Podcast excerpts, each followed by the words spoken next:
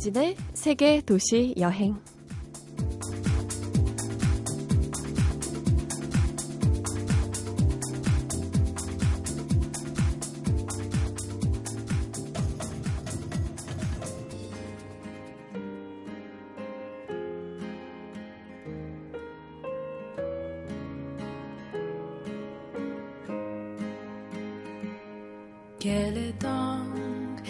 안녕하세요. 이진입니다. 과일 가게 앞을 지나가는데 지금 대세는 복숭아와 포도였어요. 볼이 발그스름한 복숭아와 알이 탱글탱글한 포도가 경쟁하듯이 진한 향기를 풍기고 있었는데요. 지금은 여름의 하이라이트. 때 맞춰 나오는 과일들을 보면서 계절이 돌아가는 걸 느끼곤 해요. 계절의 여행을 느끼면서 잠시 후 오늘의 여행가를 모십니다.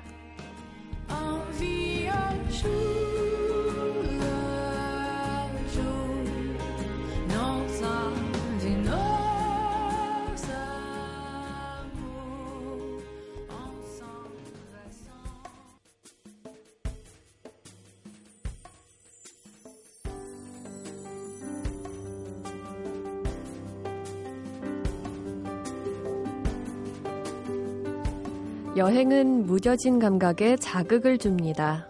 눈과 귀가 낯설어지면 당연히 긴장되죠. 여행은 자극과 긴장의 짜릿함을 염원합니다. 오늘은 특별한 여행, 클래식 음악으로 떠나봅니다. 클래식 전문 기자 문학수 씨 모셨습니다. 안녕하세요. 네, 안녕하세요. 네, 어, 클래식 전문 기자라고 하니까 벌써 아침부터 좀 우아한 기분도 들고 하는데요. 클래식 전문 기자는 어, 어떤 건가요? 음, 클래식 전문 기자는 이제 사실은 어, 이런 라디오나 이런 그 무슨 잡지나 이런 외부 매체에서 저한테 붙여준 호칭이고요. 네. 어, 저는 그냥 문화부 공식 직책은 네. 문화부 네. 선임 기자 이렇게 음. 되어 있습니다. 근데 클래식 담당을 워낙 좀 오래 하다 보니까 네. 외부적으로 이제 그 어, 클래식, 클래식 전문 기자라는 이제 그런 뭐 호칭, 음. 시각 그런 걸 이제 받게 됐고 네. 또 이제 그 책도 이렇게 뭐 음악 관련 책도 써내고 음. 그러다 보니까 이제 뭐 클래식 전문 기자다 이렇게 어, 되어 있는 것 같습니다. 예. 그러면 클래식을 이제 전문적으로 네. 담당 분야로 하신 지는 얼마나 되신 건가요? 10년쯤 됐죠. 아, 예. 10년이요. 예, 예. 음. 그런데 이렇게 깊이 빠지게 되는 거는 어려운 음. 느낌보다는 좀 마음이 열리게 되는 계기가 있었을 것 같은데 어떤 음. 특정한 곡이 네. 있었나요? 어릴 때는 주로 이제 뭐 이제 저희가 듣던 게뭐 바흐나 하이든이나 음. 모차르트, 베토벤, 뭐 슈베르트 이렇게 그 가장 보편적인 작곡가들을 듣죠. 네. 그때는 이제 음반이 국내에서 그렇게 활성화되어 있지도 않았었고 음. 말로라는 작곡가는 있는지 없는지도 몰랐었고요. 어, 그때는 이제 말로를 몰랐어요. 한국의 음악 듣던 사람들 거의 말로가 누군가 뭐 이러고 있을 때였을 겁니다. 그다음에 쇼스타코비치 같은 작곡가들은 이제 옛날 소련 작곡가였기 때문에 또 네. 정치적인 이유로 수입이 안 되던 음반들이었고 아. 굉장히 제한적인 레파토리로 음악을 들었죠. 어, 그러다가 이제 그 대학 시절로 들어오면서 이제 말로도 알게 되고 쇼스타코비치도 알게 되고 이렇게 됐는데 그 특정하게 어떤 곡 하나가 이제 뭐 이렇게 그 가슴을 치고 들어왔다 이런 기억은 별로 없는 것 같아요. 네. 음, 악이 뭐 저는 그런 비유를 많이 써요. 음악은 이 밤하늘의 별처럼 많다. 음. 이런 비유를 많이 씁니다. 그래서 이 이렇게 지금은 서울의 별이 잘 안 보입니다만 가끔 그 강원도 같은 데 가서 이렇게 밤에 하늘의 별을 바라보면 모든 별들이 다 예쁘잖아요. 맞아요. 아름답고 네. 음악도 그런 것 같아요. 예. 음. 어, 어떻게 보면 너무 많아요. 음. 평생을 들어도 다 들을 수 없을 만큼 그렇죠. 굉장히 많은 음악이 있어서 어, 듣는 사람의 입장에서도 자기가 네. 이 듣는 레파토리가 있어요. 그 음. 그 많이 듣는 레파토리가 연주자들도 레파토리라 그러잖아요. 연주하는 그렇죠? 곡을 듣는 사람도 그런데 저 같은 경우에는 가만히 이렇게 추려 보니까 네. 한 300곡 정도가 제가 듣는 레파토리인 것 같아요. 오, 예. 어떤 흐름이 있나요? 어, 굉장히 많아요. 굉장히 음. 많은데, 어, 음, 어, 어떤 음악은 뭐 선율이 아름다워서 좋고, 네. 또 어떤 음악은, 아, 내가 뭐 책을 읽거나 원고를 쓰거나 이런 어떤 일을 할 때 배경음악으로 깔아놓기 아주 좋아서 그래서 좋은 어, 음악도 있고 상황에 맞춰서 그럼요. 듣기도 네, 하고 예. 그래서 음악이 많기 때문에 네. 그런 어떤 그 이 어떤 적재적소에 따른 음악 듣기가 가능한 게 또 이 클래식 음. 악인 것 같아요. 요즘에는 사실 뭐 쉽게 클래식 음악도 많이 접할 수가 있잖아요. 뭐 인터넷상에도 그렇고 여러 가지 음원들이 다양하게 나오고 있는데 저는 그래도 현장에 가서 직접 연주를 최고죠. 듣는 네. 것만큼 좋은 아, 건 없더라고요. 예. 음, 공연도 많이 가시죠? 많이 가죠. 그 음. 그뭐 개인적으로 좋아하기도 하지만 네. 이제는 이게 또 직업이기 때문에 어, 오늘도 가야 되고. 아. 그 다음에, 어, 내일은 하루 쉬고요. 네. 어, 모레는 또 이제 홍콩에 가서, 홍콩에 가서, 와. 저 헬무트 릴링이라는 네. 바하 음악의 거장이신데, 어. 그분 연주회를 또 이제 토요일 날 밤에 홍콩에서 봐야 되고. 네. 어, 뭐 계속 들어야 돼요. 와. 사실 그 외국에 가서 듣는 것만 해도 네. 우리나라 공연이랑 또 다른 느낌이 있잖아요. 그 네. 나라의 뭐 네. 여러 가지 문화나 상황하고 네. 네. 맞물려서 들리는 부분도 음, 있고요. 음, 음, 연주 그 뭐 취재차 여행도 많이 다니실 것 같은데 홍콩처럼 네. 어, 얼마나 자주 나가시나요? 1년에 한 뭐 1년에 서너 번 정도 그렇게 많지는 않아요. 아. 예, 1년에 서너 번 정도 이렇게 가게 되고 그리고 이제 이 일 때문에 가는 여행이라는 게 네. 이진 아나운서도 일 때문에 여행을 앞으로 또 많이 가시게 되겠지만은 음. 이게 진정한 여행이라고 할 수는 없어요. 사실 좀 그래요. 한정적이고. 예, 예. 어, 그럼 예. 그 취재 일정이 만약 끝나시면 좀 여유가 있으시면 따로 여행을 하시기도 하나요? 예, 하기도 해요. 어, 작년에는 그 프로방스에 가서 어, 어, 프로방스에 가서 연주회를 이제 그 오랑주에 있는 옛날 야외 극장인데 네. 굉장히 수백 년 된 야외 극장인데 음. 거기서 이제 연주회를 오페라를 딱 하나 보고 네. 나머지 시간은 좀 여유 있게 음. 여행을 할 수 있었어요. 그때는 체류 기간이 좀 길었기 때문에. 네. 근데 뭐 가도 가도 벌판이고요. 그 포도나무와 네. 올리브 나무가 그 거의 대부분인 것 같고 어. 그다음에 이제 성에서 거의 와인 음. 와인을 성에서 옛날 성 château château라고 네. 그러죠. 성에서 이렇게 와인들을 다 팔고 있고. 음. 어, 근데 그 와인들이 참 싸더라고요. 그싼 그렇죠. 와인들이 왜 우리나라에 오면 그렇게 비싸지는지. 여러 세금이 어, 붙으면서 이해하기 어려운. 네. 정말 우리나라에서 사는 것보다 한 5분의 1 가격 정도. 어, 굉장히 쌌어요. 음. 맛있고. 음. 예. 음식이 참 좋아요 거기.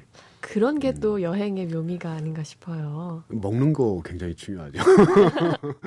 맛있는 그런 뭐 음식이나 네. 뭐그 지방에서만 먹을 수 있는 것들도 많이 찾아서 드시는 편인가요? 네, 그 그렇죠. 음. 많이 먹죠.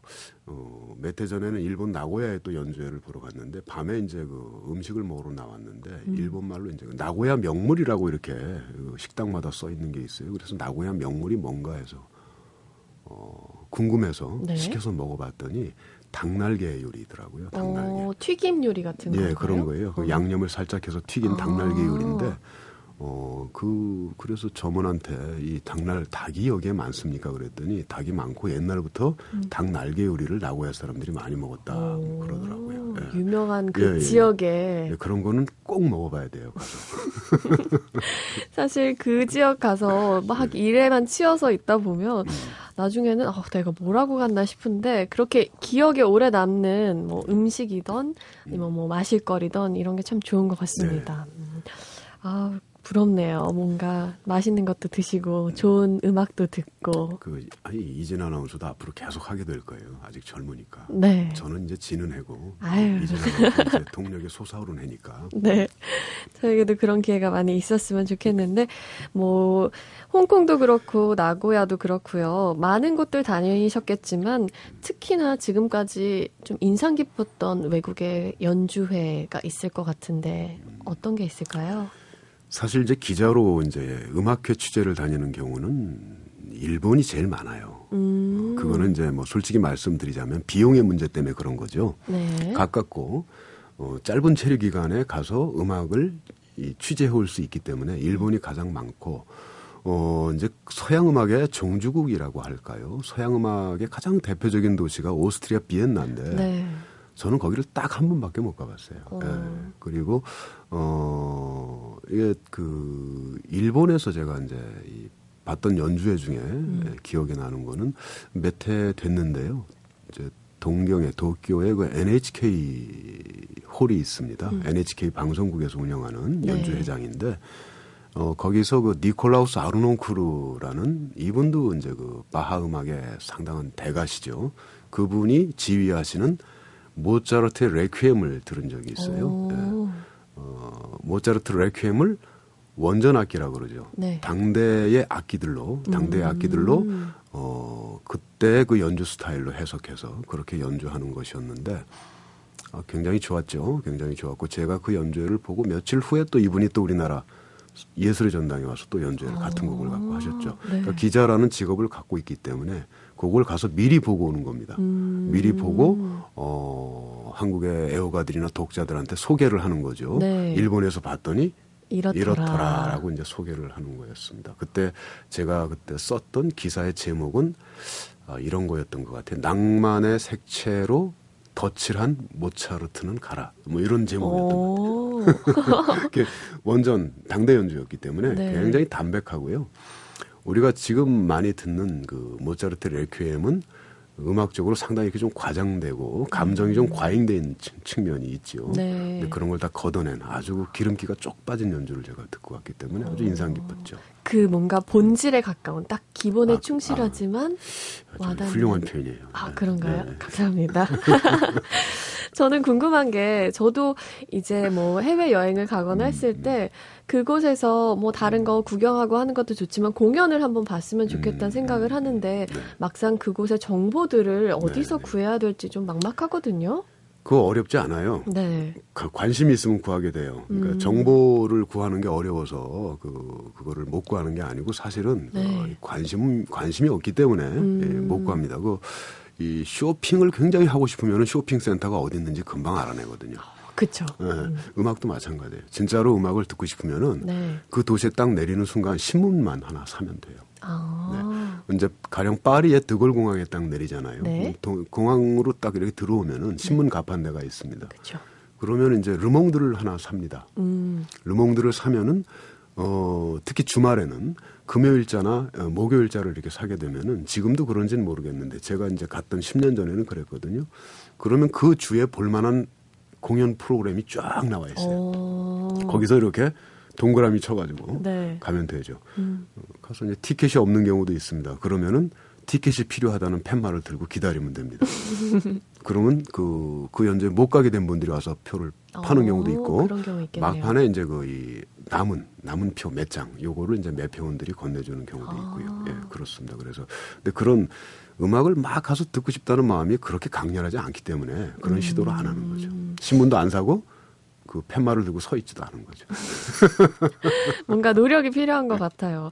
그러고 보면 왜 뭐 쇼핑을 좋아하는 사람은 정말 음, 음. 그 구석구석의 쇼핑 정보들도 다 알아내고 네. 음식점 찾기 위해서도 네. 왜 네. 꼴목꼴목에 있는 네, 네. 그런 숨은 네, 맛집도. 잘 찾잖아요. 음, 저도 다음 여행 때는 좀 적극적으로 한번 시도를 해봐야겠습니다. 어, 그건 이제 의식적으로 내가 이렇게 해야 되겠다 그래서 되는 건 아니고요. 음. 그거는 자연스럽게 마음이 움직여야 돼요. 네. 굉장히 중요한 부분이에요. 그래서 음악을 들으려면은 몇 가지가 좀 필요해요. 네. 어, 하나는 그, 이, 아까도 제가 감수성이라는 얘기를 했는데, 이 음에 대한 어떤 음. 감수성, 가슴, 이게 열려야 돼요. 음악은 머리로 듣는 게 절대로 아니거든요. 음. 가슴으로 들어야 되거든요. 네. 근데 가슴을 열기가 참 힘들어요. 우리가 살고 있는 그 현재적 삶의 조건이라는 게, 음. 이 가슴을 열고 뭔가 예술을 향유, 향유 하기가 참 어려운 조건 속에서 우리가 살고 있어요. 네. 나도 그렇고 이진 아나운서도 그렇고 그렇죠. 다른 사람들도 마찬가지예요. 경쟁에 시달려야 되고 아침 일찍 출근해가지고 상사의 눈치도 봐야 되고 저녁 늦게 퇴근해야 되고 퇴근해서 또 원만한 사회생활을 위해서 술도 마시고 회식도 해야 그렇죠. 되고 할 일이 굉장히 여유가 많아요. 없죠 예. 좀. 어 그게 아주 그 이 한국에서는 이제 중고등학교 시절부터 거의 초등학교 시절부터 그런 경쟁이 몸에 배이고 이러기 때문에 음악을 향해서 이 마음이 열린다는 게 굉장히 어려운 환경 속에 우리가 놓여 있고 음. 그리고 음악을 들으려면 이제 다시 말해서 시간이 필요하고 이 경제적 여유, 돈도 필요한 것, 한 것이거든요. 네. 그래서 음반을 산다거나 연주회장을 간다거나 더 어, 적극적인 경우에는 가령 뭐 잘즈부르크라든가 바이로이트라든가 이런 외국의 도시들을 여행하면서 뭐 음악을 들으려면 돈이 얼마나 많이 들겠어요. 그러네요. 굉장히 로맨틱하죠 상상하면. 네. 근데 그걸 즐길 수 있는 사람들은 1%밖에 많지 없어요. 않아요, 네. 정말. 그 시간과 돈이 있어야 음악을 향유할 수 있는 거기 때문에 어, 앞으로 이제 그 우리 사회에서도 그 예술이 정말로 융성하는 사회를 우리가 만들어내려면은 이 시민들에게 이 시간과 돈을 줘야 돼요. 그래야 예술을 우리가 즐길 수 있는 세상으로 갈 수 있어요. 네. 그게 안 되는 상황에서 어 문화 융성이라든가 무슨 뭐 문화 강국이라든가 이런 그 항상 나오는 캐치프레이즈들은 네. 그 그런 토대가 마련되지 않은 상황에서는 공연불이라는 게 제 생각이에요. 어, 좀 사회적으로 뒷받침이 돼야. 우리가 좀 네, 그래야 예술을 즐길 어, 수 있어요. 문화적으로 풍성한 삶을 그럼요. 누릴 수가 있겠군요. 네. 네, 아침부터 밤까지 막 이 짜여진 그 일정 안에서 그런 여유를 누리는 게 사실 쉽진 않은데 예. 저는 그래도 가끔 뭐 출근하는 길이라든지 아니면은 잠깐 짬이 났을 때 좋아하는 음악을 음. 들으면 좀 마음이 편해지고 그렇죠. 음, 예. 그런 여유를 누려보는 예. 것만 해도 예. 조금 클래식에 가까워질 수 있지 않을까 네. 이런 생각 들어요. 아 그것도 굉장히 그 이- 소중한 일상 속에 일상 속에서의 음악과의 어떤 그 소통이죠. 네. 어, 이진 아나운서, 아나운서가 그렇게 하고 있다니까 굉장히 반가워요. 작은 노력을 해보고 그럼요. 있습니다. 네, 오늘 클래식 음악 전문가 문학수 씨와 함께 클래식 음악 여행 살짝 얘기를 나눠봤는데요. 어, 못다한 이야기는 저희가 다음 주에 더 이어서 네. 하도록 네, 하고요. 알겠습니다. 어, 오늘 음악을 한 곡, 음, 뭔가 풍성한 우리의 문학 생활을 위한, 네. 어, 이 문화 생활을 열어가기 위한 음악을 예, 한곡 예. 추천해 주세요. 네, 이제 뭐 요- 제가 이제 그 뭐 클래식 전문 기자로 이 자리에 나왔으니까 네. 클래식 음악을 하나 듣겠습니다. 그 여름이니까요. 이 여름에 들을 수 있는 시원한 음악 가운데서 오, 좋죠. 핸델의 네. 수상 음악이라는 곡이 오. 있죠. Water Music이라는 곡이 있는데 핸델은 이제 이 생애의 이 중반부 이후에 영국에서 활동을 했잖아요. 네. 태어나기는 독일에서 태어났지만은 네. 어, 이 핸델의 수상 음악은 그 영국 왕 조지 1세가 음, 조지 1세가 그 이, 베푼 연회에서 연주가 됐던 음악인데요. 처음 초연됐던 연주인데 그 공간이 바로 어디였냐면 템즈강이었어요. 오, 강에서 연주가 됐어요. 네. 그래서 이 조지 1세가 이 연주에 굉장히 흡족해해서 음, 어, 세 번을 연주를 했다 그러죠. 이 왕이 탄 배가 있고 네. 그또 이 핸델과 그 연주자들이 탄 배가 있어가지고 이, 이 연주자들과 핸델이 탄 배가 왕이 탄 배 주변을 이렇게 빙글빙글 돌면서 연주를 했다 그러는데 템즈강에서 오. 그러니까 이 핸델의 수상음악이라는 것은 우리가 이 프로그램이 지금 도시 여행이잖아요. 네. 그러니까 런던의 템즈강 이런 어떤 지역성 네. 그런 locality를 가진 음악 대표적인 음악이라고 할 수가 있어요. 네. 그래서 오늘 골랐는데 예. 어, 전곡을 다 들을 수는 없고요. alla hornpipe라는 곡이 있어요. 음. 이 곡이 제일 유명해요. 네. 어, 이제 hornpipe라는 것은 이제 그 이, 영국의 이 민속 악기입니다. 네. 이제 속칭으로는 뿔피리라고 예. 그러죠. 그래서 이제 악기의 이름으로만 사람들이 대부분 알고 아. 있는데 이게 이제 그 이 hornpipe 연주에 맞춰서 추던 그 네 박자의 춤곡을 또 이 hornpipe라 그래요. 네. 어. 그래서 앞에 alla가 붙으면은 무슨 뜻이냐면은 음. 어떤 어떤 풍으로 이런 뜻이거든요. 그 모차르트 음악 가운데서 그 alla turca라는 곡이 있잖아요. 네. 피아노 음악. 그게 뭐냐면 터키풍으로 이런 뜻이거든요. 아, 그러니까 turca. 예, hornpipe, alla hornpipe 그러면 이제 혼파이프, 춤곡 hornpipe 스타일로 hornpipe 음. 풍으로 어, 이런 뜻이 되겠습니다. 그 곡을 오늘 같이 한번 들어봤으면 좋겠네요. 네, 아마 이제 여름 휴가를 아직 못 가신 분들 혹은 다녀와서 좀 더위에 시달리고 계신 분들은 눈을 좀 이렇게 감고 네. 물 위에 내가 있다라는 그럼 좋죠. 들어보시면 예, 예. 시원하지 않을까 네. 싶습니다. 네, 네. 네, 오늘 핸델의 곡을 끝으로 어, 저희 못다한 이야기는 다음 주에 이어가겠습니다. 오늘 네. 고맙습니다. 네, 수고하셨습니다.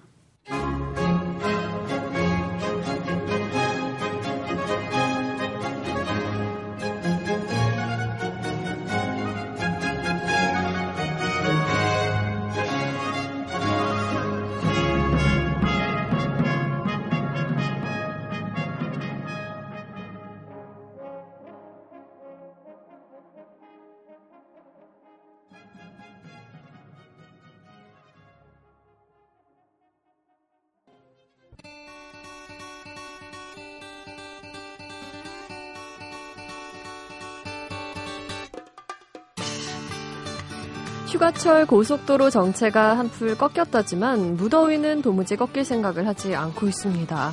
여름철 피서지는 여전히 우리를 기다리고 있습니다. 어디를 가야 될까요? 여행 작가 이아람 씨. 네, 안녕하세요. 안녕하세요. 여름에 갈 때 정말 많아요. 그쵸. 그래도 음, 더우니까 아무래도 물이 있는 곳으로 피서를 떠나셔야겠죠. 음, 근데 이 물이 있는 곳 다 좋은데 사람이 너무 많아요. 서울 뭐 가까운 청평, 뭐 가평 이런 데도 지난주에 숙박시설 다 만실이었다고 그렇죠. 그래요. 그리고 해운대 사진 보셨나요? 저는 깜짝, 깜짝. 놀랐습니다. 중국인 줄 정말. 알았어요. 이렇게 좀 바닷가 하면 여름 바닷가 하면 생각나시는 곳이 있잖아요. 각각 네. 서울 각각 뭐 청평, 가평, 음. 동해안, 뭐 경포대, 속초, 네. 그리고 서해안은 안면도, 안면도. 대천 해수욕장 이렇게 좀 대표적인 여름철 피서지에는 아무래도 사람들이 몰리기 마련이고요. 바가지도 음. 심해요. 어. 그런데 이런 데가 아니더라도 우리나라는 삼면이 바다잖아요. 네. 바닷가 갈 때 정말 많거든요. 음. 그래서 제가 경상북도 영덕을 추천해 드릴게요. 어, 영덕 대게? 대게가 그쵸. 유명한 그곳이죠? 그러니까 대게 하면 영덕 이렇게 진희 씨처럼 영덕긴 대게 먹으러 가는데 아니야 이렇게 떠올리시는데 그래서 여름엔 또 안 가세요. 어. 그렇기 때문에 영덕의 바다가 굉장히 여름에 고요합니다. 음. 이 바다의 특징이요 남해와 동해를 좀 섞어놓은 듯한 매력이 있는데 네. 여름에 가시면 물론 대게 철은 아니지만 각종 해산물 영덕 물회가 굉장히 맛있어요. 물회 좋죠. 그리고 가자미도 많고요. 음. 그리고 또 요즘에 영덕 Blue Road가 뜨고 있는데요. 해안길을 따라서 이 숲속길을 거닐면서 오. 이제 옆으로는 바다가 찰싹찰싹 파도 소리도 음. 들으시면서 이렇게 시원한 숲길을 걸으실 수가 있고요. 영덕에서 좀 휴가를 넉넉하게 보내고 오시다 보면 저절로 스트레스가 아니라 힐링을 받고 오실 수 있을 거예요. 어, 사실 뭐 저는 영덕하면 그냥 대게 이 생각만 했지 여름 바다가 또 이렇게 멋진 줄은 몰랐습니다. 그 사람이 좀 덜 붐비면서 힐링이 되는 여름 바다 또 없을까요? 아무래도 멀리 가실수록 조용한 바다가 기다리고 있는데요. 이번엔 조금 더 멀리 신안, 전남 음. 신안에 있는 증도를 소개해 드릴게요. 예. 이 신안군이 천사섬이라고 불려요. 천네 개의 섬으로 이루어진 곳인데 음. 그 중에서도 신안은 굉장히 보석 같은 지역이에요. 네. 슬로시티로 지정이 돼서 차량도 60 40km 이상으로 속력을 내면 안 되게 이렇게 금지가 돼 있을 정도로 네. 모든 게 느리게 움직이는 섬인데요. 여기 가시려면 배를 따로 타지 않으셔도 음. 그 육로 다리로 연결이 돼 있기 때문에 쉽게 가실 수가 있고요. 네. 증도하면 또 태평염전 유명하잖아요. 음. 그 지금 또 가시면 소금 이렇게 채취하는 모습을 볼 수 있는데 여기서 일하시는 분들은 소금이 온다 이렇게 표현을 하시더라고요. 어, 소금이 온다. 네, 소금이 온다 이러면서 소금을 이제 채취를 하시는데 예. 이렇게 천일염이 만들어지는 과정도 보실 수가 있고요. 음, 증도에 있는 해수욕장이 우전 해수욕장이에요. 여기서 음. 바다를 보시면 넓은 바다보다는 이렇게 드문드문 섬들이 떠 있는데 아흔 개의 오. 무인도를 또. 두 눈으로 확인하실 수 있습니다. 음. 여기는 행락객들이 아니라 진정한 여행자들이 많이 가는 곳이죠. 저도 예전에 이 신안 증도에 촬영 때문에 잠깐 갔었는데 네. 그 천사의 섬이라는 게 이름도 예쁘고 참 좋더라고요. 거기 가서 저도 맛있는 거를 많이 먹고 왔다는 기억이 아, 있는데 맛있는 거 많죠. 제가 뭘 먹었었는지는 지금 기억 저편으로 사라지고 있습니다. 뭐가 유명한가요? 바닷가니까 물론 회, 해산물이 많고요. 예. 그리고 깨끗한 갯벌에만 사는 고기가 있어요. 짱뚱어. 음, 짱뚱어. 짱뚱어를 이렇게 추어탕처럼 끓여 드시면은 여름에 보양식으로 좋고요. 아, 짱뚱어를 좋네요. 직접 보실 수도 있는데요. 증도에 짱뚱어 다리가 있어요. 여기를 건너시면은 이제 갯벌에서 이제 폴짝폴짝 귀엽게 걸어다니는 짱뚱어를 보실 수 있고 음. 가족분들 아이들과 함께 가신다면 갯벌 체험도 해보시면 좋을 거예요.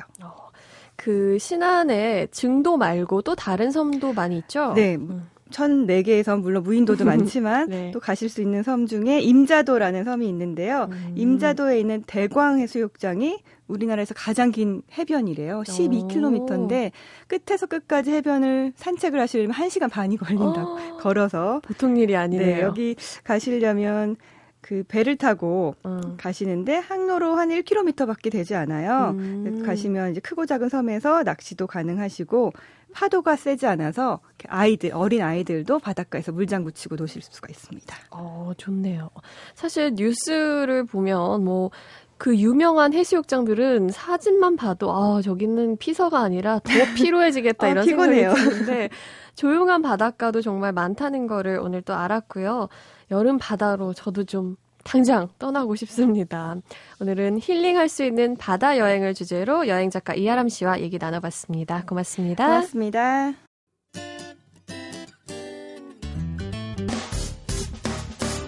기쁠 때면 내게 행복을 주는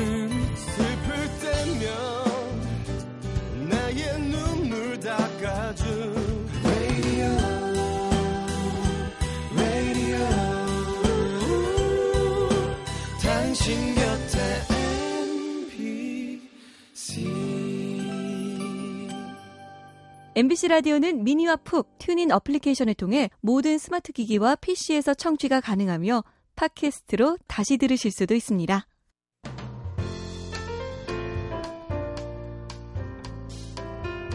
사람들에게 주관식으로 물었어요. 사랑하는 사람과 지금 당장 하고 싶은 게 뭔가요? 가장 많이 나온 대답은 아무 근심 없이 웃으면서 맥주 한잔 하기였습니다. 참 좋은 시간이 될 것 같아요. 사랑하는 사람과 아무 근심 없이 시원한 맥주 한 잔에 충실하기.